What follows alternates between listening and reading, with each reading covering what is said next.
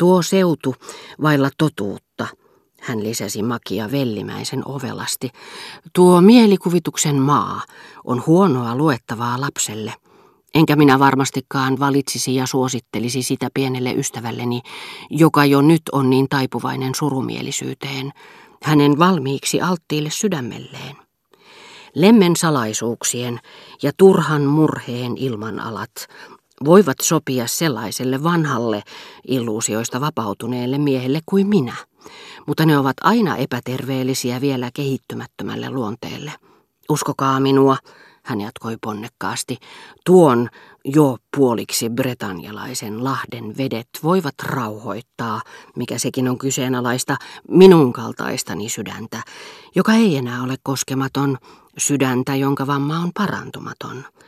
Sinun iässäsi, poikaseni, niitä on vältettävä. Hyvää yötä, hyvät naapurit.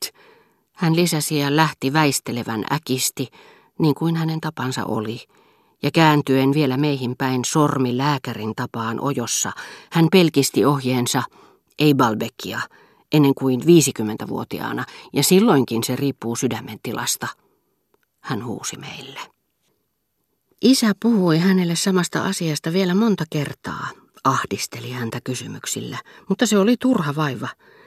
Niin kuin se huijari tiedemies, joka uhrasi väärennettyjen pergamenttijäljennösten tekemiseen niin paljon tietoja ja vaivaa, että sadasosa siitä olisi riittänyt turvaamaan hänelle kannattavamman ja kunniallisen aseman, niin herra Le Grandin, jos me vielä olisimme jatkaneet, olisi lopulta laatinut kokonaisen Normandian maisemaetiikan ja taivaan maantieteen, voidakseen vain olla tunnustamatta, että kahden kilometrin päässä Balbekista asui hänen oma sisarensa, ja voidakseen välttyä tarjoamasta suosituskirjettä, mikä kuitenkaan ei olisi ollut hänelle niin suuren kauhun aihe, jos hän olisi ollut aivan varma siitä, niin kuin hänen itse asiassa isoäidin luonteen tuntien olisi pitänyt olla, että me emme olisi käyttäneet kirjettä hyväksemme.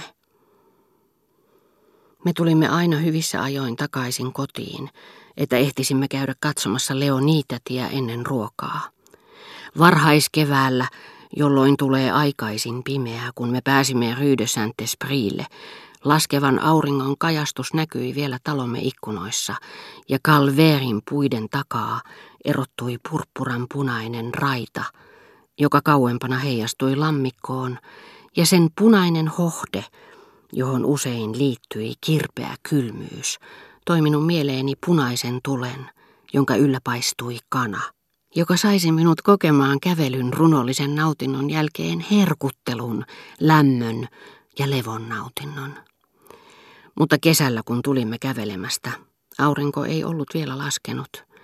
Ja kun me olimme Leonitadin luona, sen valo, joka painui alemmas ja kosketti ikkunaa, oli pysähtynyt isojen uutimien ja verhotankojen väliin, jakautunut, haaroittunut, siivilöitynyt ja sitruunapuista lipastoa pienin kultaläikin silaten, se valaisi vinosti huoneen yhtä varovasti kuin metsässä puitten juuret.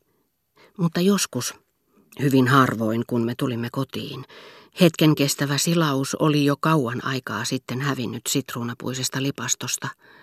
Kun me tulimme Rue de Saint-Esprille, ei ikkunoissa ollut enää jälkeäkään auringon kajeesta, ja Calverin lammesta oli kadonnut punainen hohde.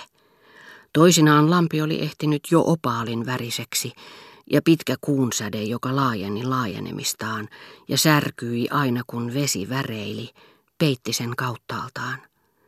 Kun me tulimme lähemmäs kotia, huomasimme varjon kynnyksellä ja äiti sanoi, hyvä luoja, François on jo odottamassa, täti on huolissaan meistä, me olemme myöhässä ja tuhlaamatta aikaa päällysvaatteiden riisumiseen, me menimme kiireesti rauhoittamaan Leonitätiä ja näyttämään hänelle, että päinvastoin kuin hän jo ehti kuvitella, meille ei ollut sattunut mitään. Me vain olimme olleet kävelemässä Germantin tietä. Ja luoja paratkoon, täti hän tiesi hyvin, että kun mentiin sinne päin, ei voinut koskaan tietää varmasti mihin aikaan ehdittäisiin kotiin. Siinä kuulette, Françoise, täti sanoi. Minähän sanoin, että he ovat varmaan menneet Germantin tietä. Hyvä luoja, kyllä heillä mahtaa olla nälkä. Ja se lammaspaisti on varmasti ihan kuivunut, kun on saanut odottaa näin kauan. Onko tämä mikään kotiin tuloaika, että te olitte Germantin tiellä kävelemässä?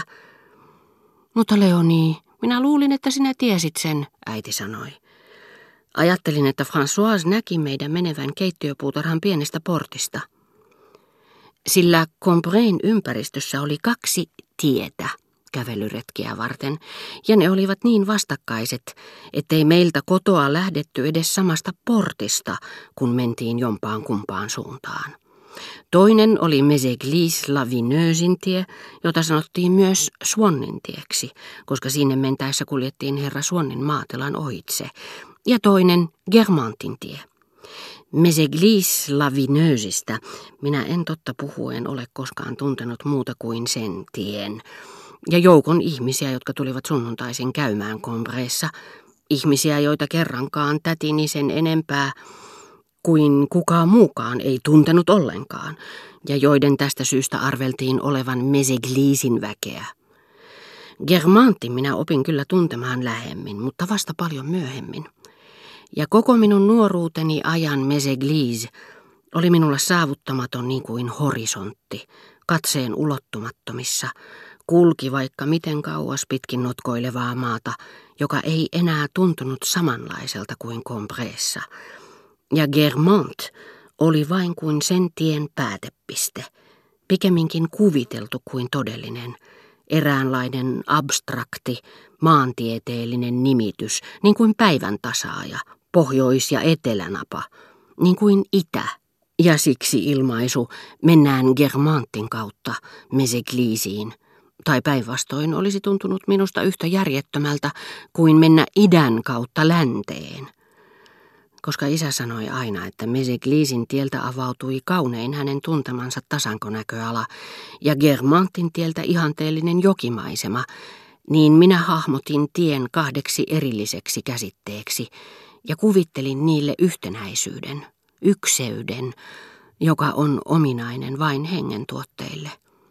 Niiden pieninkin osanen tuntui minusta kallisarvoiselta, ja kuin se olisi paljastanut niiden poikkeuksellisen erinomaisuuden ja tiet niiden lähettyvillä, ennen kuin oli tultu jomman kumman pyhitetylle maaperälle, tiet, jotka olivat pelkkää ainetta, ja joiden keskellä ne kohosivat ihanteellisena tasankonäkymänä ja ihanteellisena jokimaisemana, eivät puolestaan ansainneet sen enempää huomiota kuin pienet kadut teatterin lähettyvillä ansaitsevat sen mielestä, joka rakastaa teatteritaidetta. Mutta minun mielestäni ne olivat toisistaan paljon kauempana kuin kilometreissä voi mitata. Ne olivat yhtä kaukana toisistaan kuin ne kaksi aivoni osaa, joissa niitä ajattelin. Ja tämä välimatka, joka oli henkinen, ei ainoastaan etäännytä. Se erottaa ja sijoittaa eri tasoille ja raja niiden välillä oli vieläkin ehdottomampi, koska se tapa, että me koskaan menneet molemmille suunnille samana päivänä samalla matkalla, vaan toisen kerran Mesegliisin tietä, toisen kerran Germantin tietä, ikään kuin sulki ne kauaksi toisistaan, toistensa ulottumattomiin, eri iltapäivien eriäviin ja yhteyttä vailla oleviin astioihin.